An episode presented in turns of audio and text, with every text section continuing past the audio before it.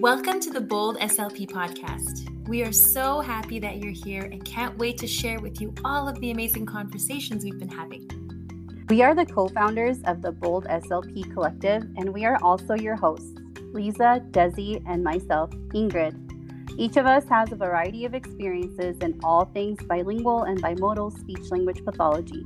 You'll get to know us pretty well on here. We started this podcast to share our lived experiences, but also because we want to bring advocacy and cultural humility to the forefront of every speech therapy conversation. We hope that you'll join us each week, and we hope that you enjoy this episode.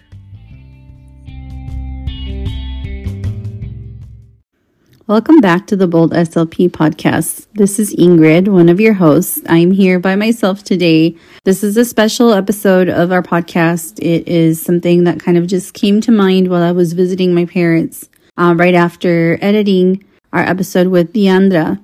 I thought about how I'd never asked my mom and dad how their journey was in raising me and my sister as bilingual children. Um, so I randomly asked my parents at the dinner table, and the conversation was so good, I begged them to record with me. My mom said yes. My dad was a little bit more shy. He was just sitting there listening, but they were both very instrumental in raising me bilingual. And I hope that you enjoy uh, learning a little bit more about me through my mom. Uh, and so I'm going to kind of interweave. It's going to be a bilingual episode. My mom was way more comfortable in Spanish. So that's what we did but I will kind of come in with translations and uh, commentary as we go along with her responses. So I hope that you enjoy this episode. Madre, bienvenida. Hola, muy buenas tardes. Aquí en El Paso, Texas es tardes. Eh, gracias por darme la oportunidad de expresarme y hablar acerca de la infancia de mi hija o cómo es que aprendió o es bilingüe. Eh, pues como podrán ver, pues nuestro primer idioma es el español. Y aquí estoy para sus preguntas. Okay, so in the first part of this uh, episode, my mom introduces herself and she's letting you guys know that Spanish is her most comfortable language and that she's here to share with you um, about my childhood. Um, I also move on to my first question for her and do a little preamble of you know, our conversations. And just from listening to my mom and dad talk, I kind of concluded that their decision to parent me and raise me as a bilingual child was not on purpose, but once we were in it, then it was very intentional. And that's kind of how I prefaced my question, asking her, you know, how did she decide that I would be a bilingual child? Bueno, desde el momento en que yo decidí que nacieran en otro país, y sabía que el idioma era el inglés, también sabía que debían dominarlo. Entonces, por eso decidimos ir al estado de California por dos años, porque yo siempre investigué y aún y cuando no estaba tan bien informada, siempre se dijo que eran dos años mínimo para que pudieran no dominar al 100% otro idioma, pero sí tener las bases y tomamos esa decisión de ir a California. Ven, únete al grupo. Aquí viene también mi, mi esposo, él ha sido gran parte de esto porque siempre hemos tomado las decisiones juntos. Entonces por eso nos fuimos a California por dos años. Ya Ingrid iba a cursar tercero y cuarto de primaria. So on this portion, my mom is talking about how she didn't feel like she was that well well informed back then comparative to what she knows now. Um, but she had been told that we needed at least two years of immersion to become somewhat fluent in English. And she said that having me and my sister learn English was important to her since we had been born in the US, that she knew we would need the English eventually. So um, that was kind of the advice that she was given, you know, two years of immersion. She doesn't talk about uh, another factor that I've talked about. I think she was being shy just and not feeling as open, but the opportunity to go to California came up because my grandmother had a stroke. Um, but uh, like I've shared with you guys as well, like I always knew that the move was not permanent. I just didn't know that even my mom had that timeline in her brain, like two years, and that's it. That's what we need. And then my dad walked in and she asked him to, to join us. And he's like, no, no, he just sat down quietly. Uh, and she gave him his props. You know, she said they take decisions together, they make decisions together, and he's a huge part of my my raising and me being bilingual and my sister being bilingual. So here is my next question for my mom. Sí, y me acuerdo, yo he platicado aquí en el podcast que tenías libros de Chihuahua y no sabía yo si te los mandaban o si ya llevabas el plan o cómo fue. Oh, sí, antes de irnos a California yo hice el plan con las maestras en México porque también sabía que ellas tenían que dominar o, aprender lo que era la historia y la geografía de México, porque matemáticas y ciencias pues era más o menos lo mismo en cualquier idioma, pero aprender la historia de México, la geografía, pues lo tenían que aprender. Entonces las maestras fueron muy amables y ellas nos enviaban los libros hasta California, ya fuera con algún familiar que fuera a visitarnos. Y por las tardes era su, su pasatiempo o su distracción, porque nosotros no salíamos mucho fuera a pasear. Este, el tiempo lo aprovechábamos para aprender y explorar los libros de México. On this next question, I asked my mom who advised her or how did she know where where did this idea come from? Um, because I remember when we were in the U.S., we were in California. I was in third and fourth grade. My mom had my mom and dad had books from Mexico from the curriculum in Mexico. They were in Spanish. It was the curriculum that most everyone was learning in public school. And so I asked her, Who gave you that idea? Where were these books coming from? And I didn't even know the answer, but she said she came originally with some already, and then teachers would send them. Like teachers that she knew in Mexico would get together with relatives of ours that were coming to California and bring the books, keep us kind of apprised that way. And so the reason why she did that, she said, is because she kind of had an idea that science and math were similar in both English and Spanish, but she didn't want us to fall behind, especially me being third and fourth grade. She didn't want me to fall behind in history or social studies or geography, um, Mexican history, and all of that. So um, that's why she did it. So when we went back, we wouldn't be behind. So that was something new I learned. I wasn't sure I knew that the books were there, I just didn't know where they came from or why. Y ayer también platicamos, tú te acuerdas igual que yo me acuerdo de lo instrumental que fue Miss Robledo ahí en la primaria. Oh. Yo he contado la historia de cómo si yo tenía una pregunta, te la llevaba a ti y luego a ella le llevaba tu información y le gustaba aprender de ti, la maestra. Sí, eh, la maestra Miss Robledo fue clave para el desarrollo y el, aprendizaje porque ella siempre como que estaba atenta a lo que Ingrid podía aportar como niña que hablaba bien el español. De hecho, ella siempre hacía correcciones, eh, siempre estaba observando a ver cómo se decían ciertas palabras y todo eso. Ella fue clave para que siguiera con su español y a la vez aprendiera el inglés, una maestra excelente que cuando nos regresamos a Chihuahua ella lloró y quería que le dejara a Ingrid, me decía, déjamela aquí, yo me hago cargo de ella, ella tiene mucho potencial. fue la primera maestra aquí en Estados Unidos que me habló del potencial que Ingrid tenía. Le dije, no se preocupe, ella no se va a quedar atrás. Yo si pudiera tener la oportunidad de volverla a ver, saludarla, lo haría con gusto, pero pues la distancia es grande. So this part was really happy, not sad, just like emotional and melancholic for me to hear because it's funny that both both my mom and I have that fond memory of um, my third grade teacher, Mrs. Robledo. I spoke about her in my episode in season one. She was my third grade teacher, and I'd only been in the US for a few months and in second grade and then it was summertime and then third grade came along. So i was a little bit better in my english than i was in second grade the few months but she was so kind. And my mom remembers just how the word my mom uses is so important to me.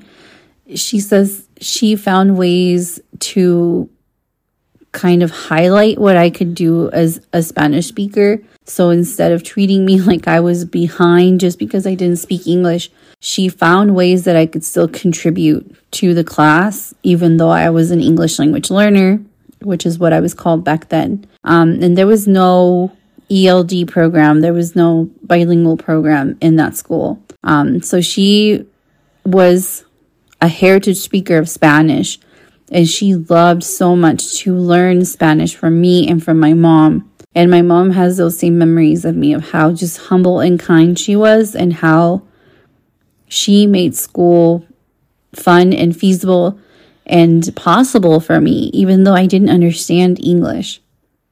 And so she talks about how if she could see her again, she would love to see her and just, you know, thank her for believing in me and my potential um, especially in that very vulnerable state that I was in, you know, being a recent immigrant and not knowing any English. Sí, la hemos buscado en el Facebook y no, pero creo que sigue en esa primaria. A ver si le mando un mensaje. Ojalá y pudiéramos tener la oportunidad porque ella siempre me motivó. De hecho, yo siempre estaba involucrada en la educación, participaba como voluntaria y ella me daba a mí como acceso a leerles los libros en español, siempre me incluyó. Yo siempre fui partícipe de la educación de mis hijas. No así. Que no hablaras inglés. Oh, no, no, pues yo me defendía como podía. Hacía lo que podía para estar involucrada en la educación de ustedes. So this part was also really important for me for you guys to hear about my mom. She's talking about how this teacher, Mrs. Robledo, she, you know, invited her into the classroom. And, you know, my mom didn't speak any English either, but she invited her to read books in Spanish to the class and just be a volunteer and be involved in my education and my sister's education. Um, and that was really important for me to see. But I asked her, I said, You would do all of that even though you didn't speak English. And she goes, Yeah, I defended myself any way I could. Um, and so just hearing my mom say that is it's what I grew up seeing. That's what I know. You know, she's always stood up for herself, for us, and she didn't care. She would go in there and ask for an interpreter, uh, even just being a few months in the US. Um, and yeah, we had scary moments, but she just always showed us to not be ashamed of where we came from and also advocate for ourselves. Sí, y luego ya de regreso a México.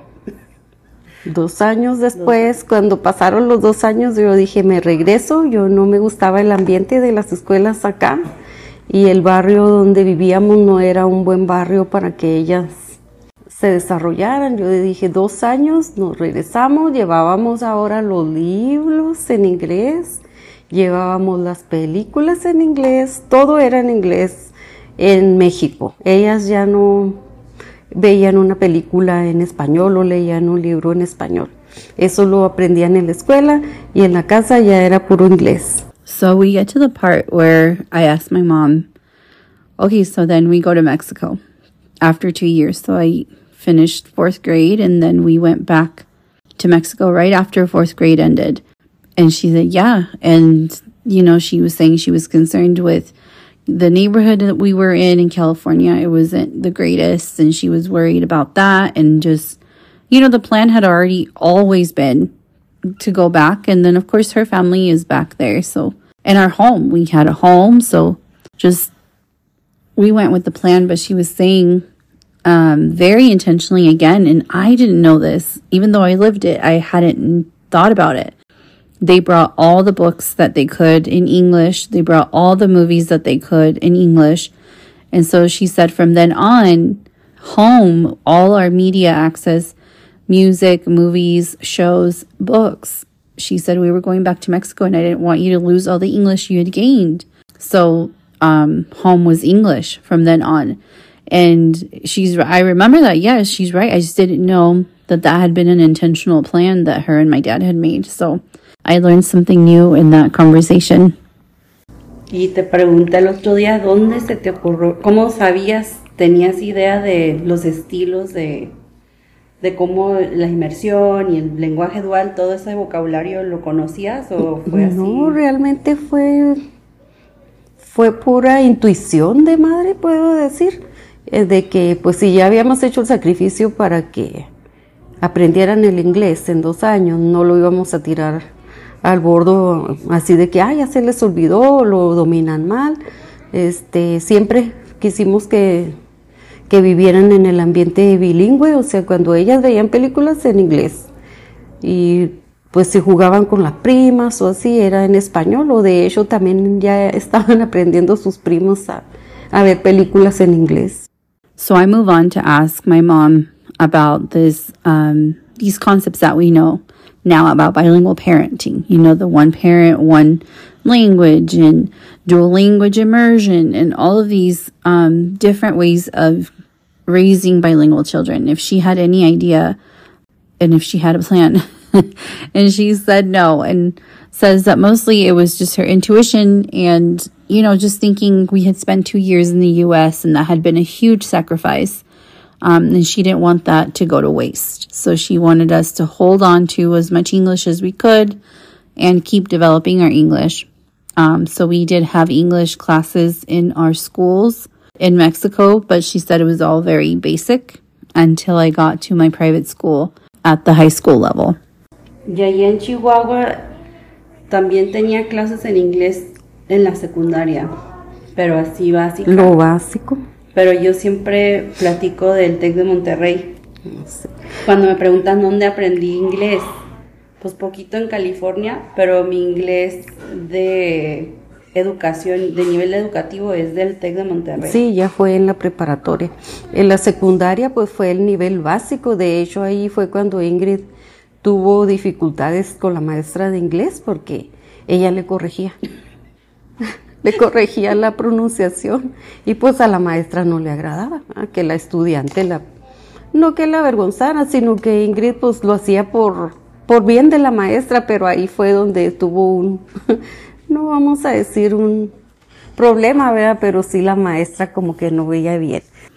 She also throws me under the bus right there and says that I had a problem, or not quite a problem, with my English teacher in middle school. I hadn't thought about that in a long time, but yes, I got in trouble for correcting her pronunciation and her grammar a lot. Um, and I'm sorry about that now that I know better, but yes, I she's laughing and throwing me under the bus, saying I would embarrass my teacher, and she had to go over there and you know deal with my misbehavior all the time. oh gosh, and then we move on to my high school career here. Pues ya terminando la secundaria, este, ella como fue siempre una estudiante de excelencia, se ganó una beca. El TEC de Monterrey, si algunos de ustedes saben, pues es un campus que es caro, es para gente rica realmente. Cuando a ella le ofrecieron esa beca, mi esposo decía, pero ¿cómo vamos a hacer? Aunque sea el 10% el que vayamos a pagar, pues es mucho. Eran miles de dólares. Eran, sí, miles de dólares. Se pagaba por semestre. Él decía, es mucho. Yo le decía, pues de alguna manera le vamos a hacer, porque yo vi que mi mamá hizo esos sacrificios para que nosotros estudiáramos. Entonces yo vengo de una familia que ha sacrificado muchas cosas por el estudio. Y lo logramos, lo logramos. Ella cursó cuatro semestres en el TEC de Monterrey con una beca del 90% por ser una estudiante de excelencia, pero el 10% aún así era bastante. So she talks about how I was admitted into this private school. Very expensive. She says it's for rich people.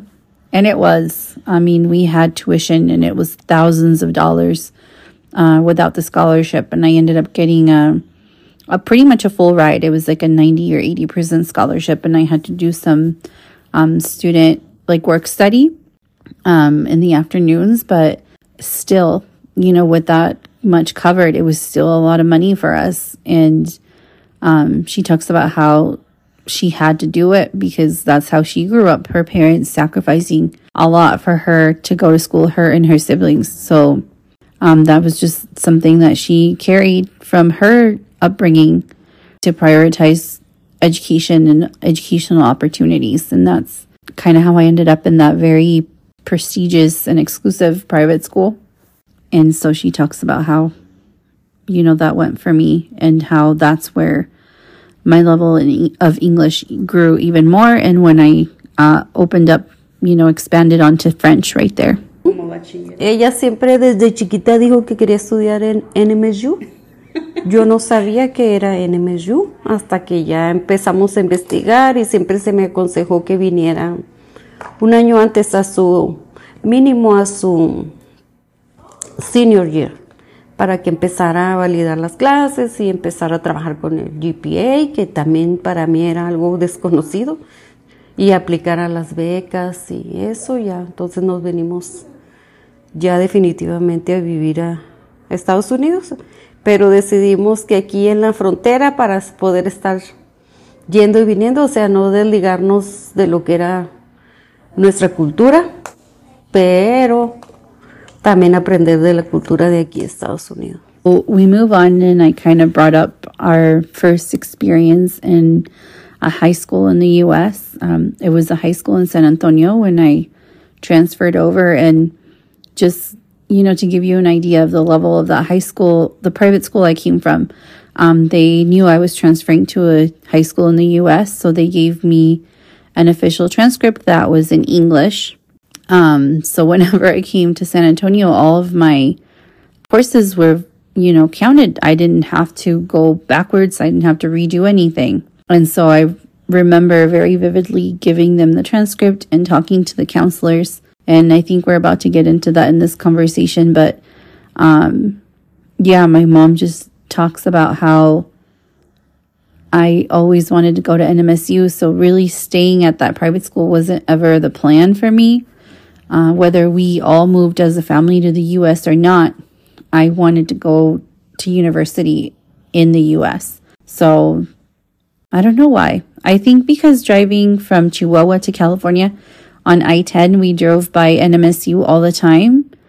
And you're just getting older and looking into what they offered. And just, I don't know, something within me was like, I'm going to go to NMSU whenever I grow up. It just, it just seemed like the thing to do for me. I, I can't explain it.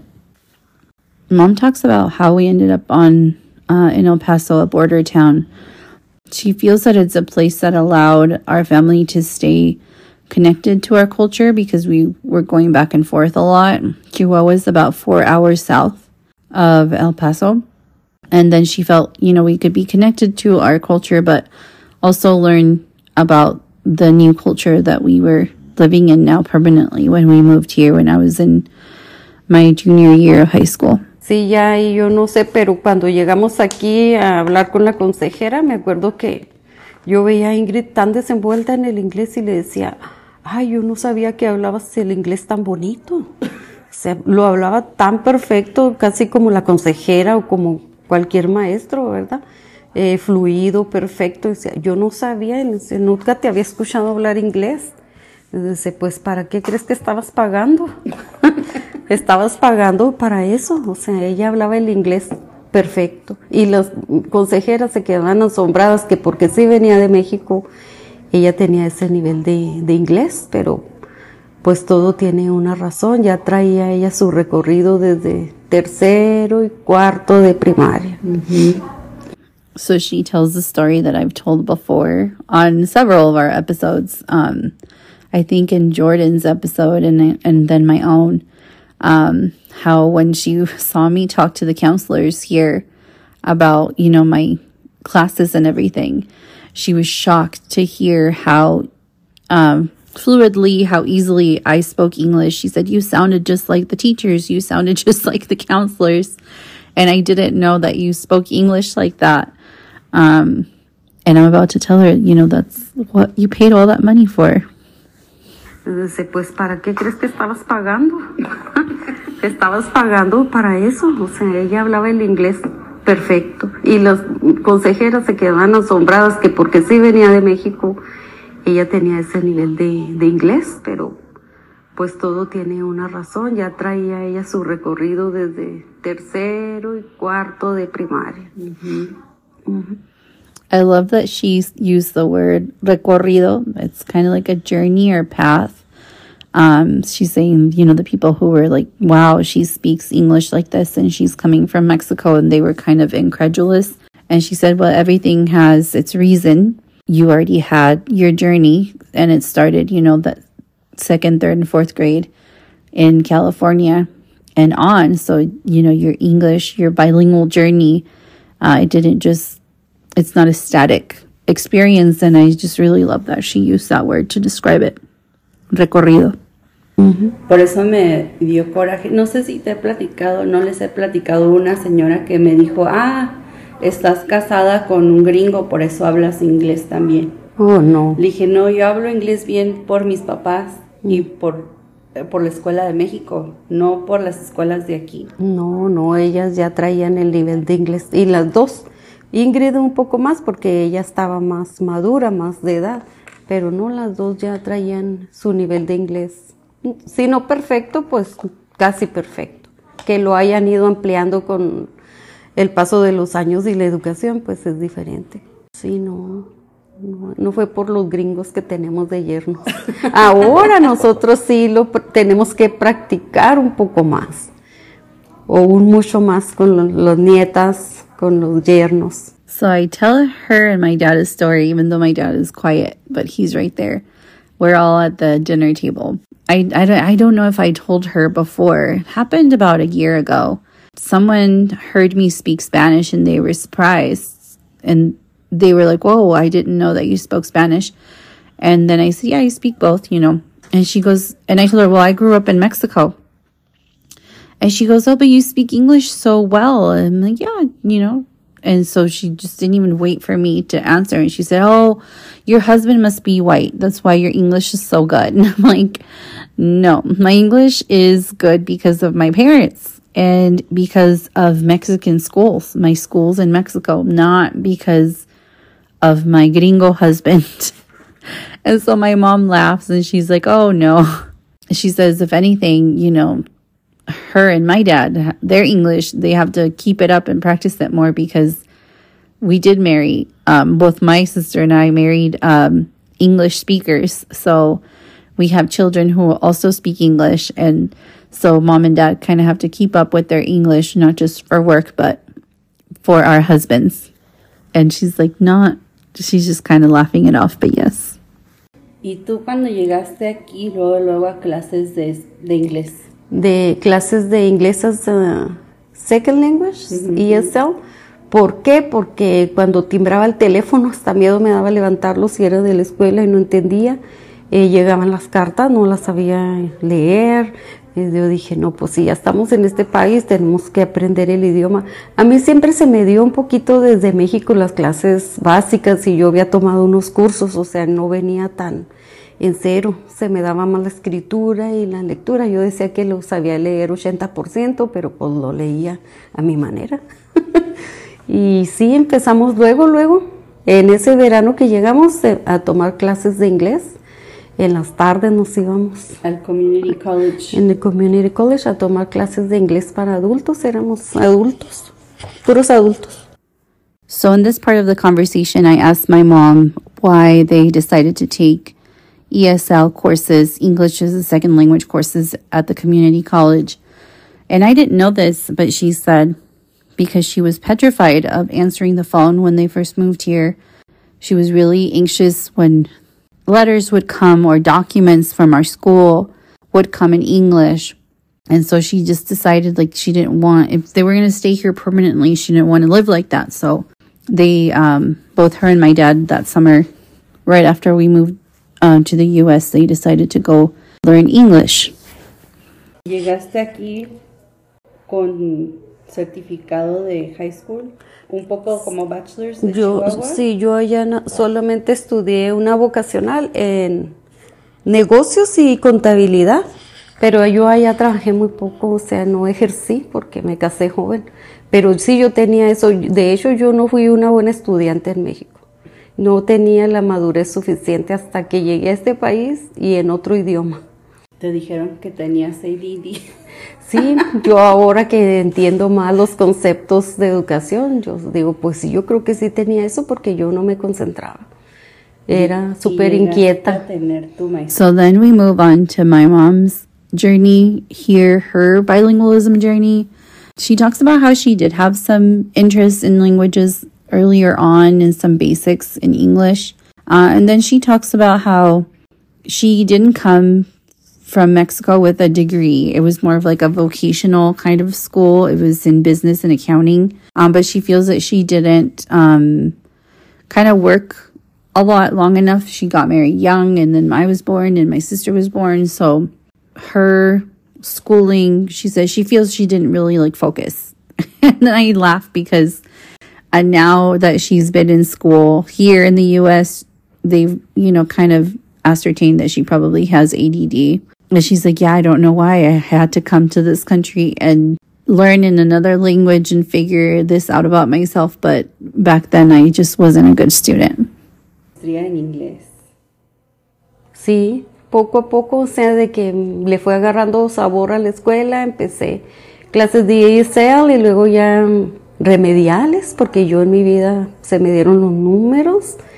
De ahí pues empecé una clase, otra, hasta que logré obtener mi asociado en educación. Y ya de ahí pues sí, dije pues si voy bien, le voy a seguir. Aquí pisé por primera vez una universidad.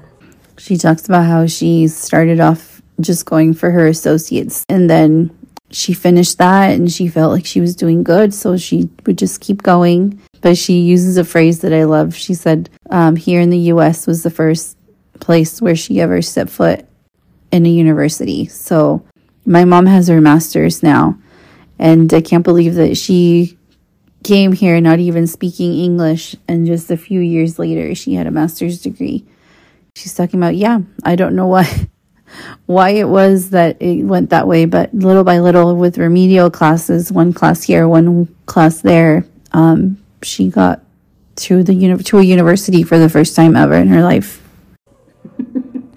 Como adulta, sí, gradué de UTEP como adulta a mis 42 años, más o menos. Ayer dijiste que en la graduación de la maestría dijeron que se levantaran los que eran abuelos y tú ya eras. Ya era abuela, sí, cuando gradué de la maestría, porque ya cuando terminé mi bachelor's, dije, bueno, pues sí puedo con una maestría. Y seguí todavía y sí lo logré. Y Ingrid estaba viendo ayer los transcripts y mi GPA no es tan malo como, hubiera sido. De hecho, yo le decía mejor GPA que yo en la maestría. Sí, a mi papá le decía, mire, aquí están los grados que no le di cuando era joven y luego me decía, pero pues no entiendo qué es esto de un 3, un 4. No sé, no entiendo. Le digo, pues aquí están los grados que no le di. Y sí, sí logró verlos. Mi papá, la maestría ya no, porque desgraciadamente falleció. De hecho, cuando él enfermó, yo estuve a punto de dejar de estudiar porque sí era muy pesado, no me podía concentrar sabiendo que él estaba enfermo y luego yo viajaba a Chihuahua cada fin de semana y tomando clases fue difícil, pero sí lo logré. Ese semestre no me fue tan bien, pero lo logré. So this part is really sweet because I love this about my mom. She finds like any excuse to bring up her dad into conversation. her dad passed away when I was pregnant with my first daughter. Um, so she's talking about how she didn't get to show him her master's degree graduation. You know, he passed away, but she would show him her grades and he would be like, What are those threes and fours? I don't understand. But she had a really good GPA. She had a better GPA than I did in grad school. I had her beat in undergrad, but in grad school, she had a better GPA than me. Um, as she was saying, it would have been even better if my grandpa wouldn't have been sick. And she talks about how she was traveling to see him every weekend to Chihuahua. So, um, and then she also tells the story about how at her master's graduation, she was already a grandma. And my my daughter was an infant. I want to say she was probably a few months old and um, she was kind of trying to figure out how old she was. I'm thinking she was 47. Yeah, she had me when she was 21, and I had my daughter when I was 26. So she said that, you know, when they take turns saying, everybody who's a parent stand up, everybody who's a grandparent stand up, that they do that in the graduation ceremonies. And she stood up when they said, anybody who's a grandparent. And all the people around her were like thinking she didn't understand because she looks so young. But yeah, fun stories. I love hearing that. And I, I didn't know that, that about her and my grandpa that she was showing him her grades and telling him, look, now I finally am able to get good grades, the good grades I never got for you when I was little. Such a sweet story.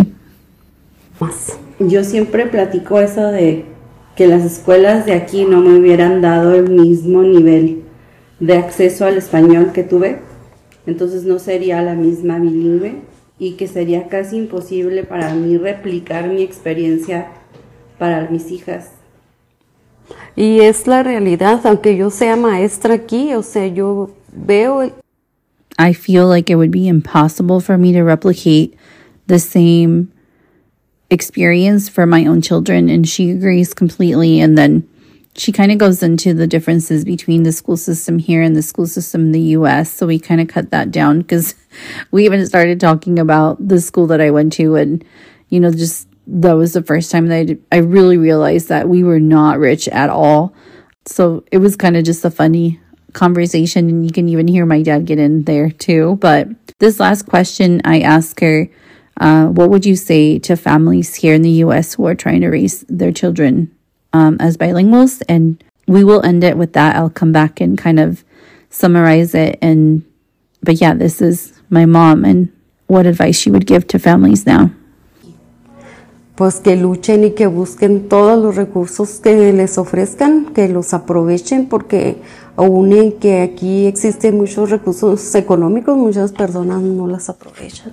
No saben cómo, no se involucran. Lo más importante es involucrarse siempre en la educación, estar uh, de mano a mano con los maestros de sus hijos para que puedan conocer qué oportunidades se les brinda. De, de otra manera, se desaprovechan las oportunidades. Hay personas que ni saben todo lo que existe. Eso les diría yo, que aprovechen y que no les dé vergüenza. Aunque no hablen inglés. No, aunque no hablen inglés, pidan un intérprete. Yo siempre andaba, bueno, necesito un intérprete. Sino que no les dé vergüenza y que luchen, eso es lo más importante. So I feel bad even coming in because my mom's last words is to fight. to fight, luchen.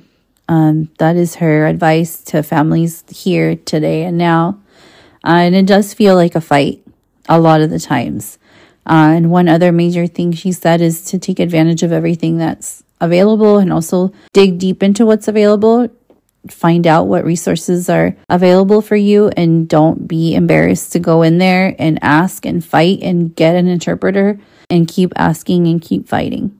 Um, I really enjoyed sharing a little bit of my life, a little side of my life that you didn't know before. Uh, my mom, she is, you know, everything. She is why I am who I am. And I have her voice and I have her black hair, but I also feel like I have that fight in me that I got from her. We have this joke with her. She puts on her lipstick really extra thick whenever she's going to, you know, talk business with people, go to go give them the business. So I've always seen her like that, that just like spark and a fighter for us and for our well-being and for our growth and and yeah, I'm I hope that you enjoyed listening to her because I sure enjoyed recording this episode with her. And I will just echo my mom's last words for anyone who's raising bilingual children and is an immigrant. You just keep fighting.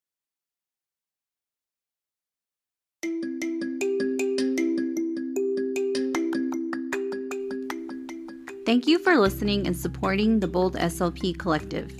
You can find a closed caption version of this podcast on our YouTube channel. We will also have show notes on our website. If you enjoyed this episode, we'd really appreciate it if you do all the podcast things follow, subscribe, download, and review. And don't forget, we love hearing from you, so connect with us on Instagram at the Bold SLP Collective. Stay bold and humble. See you next time.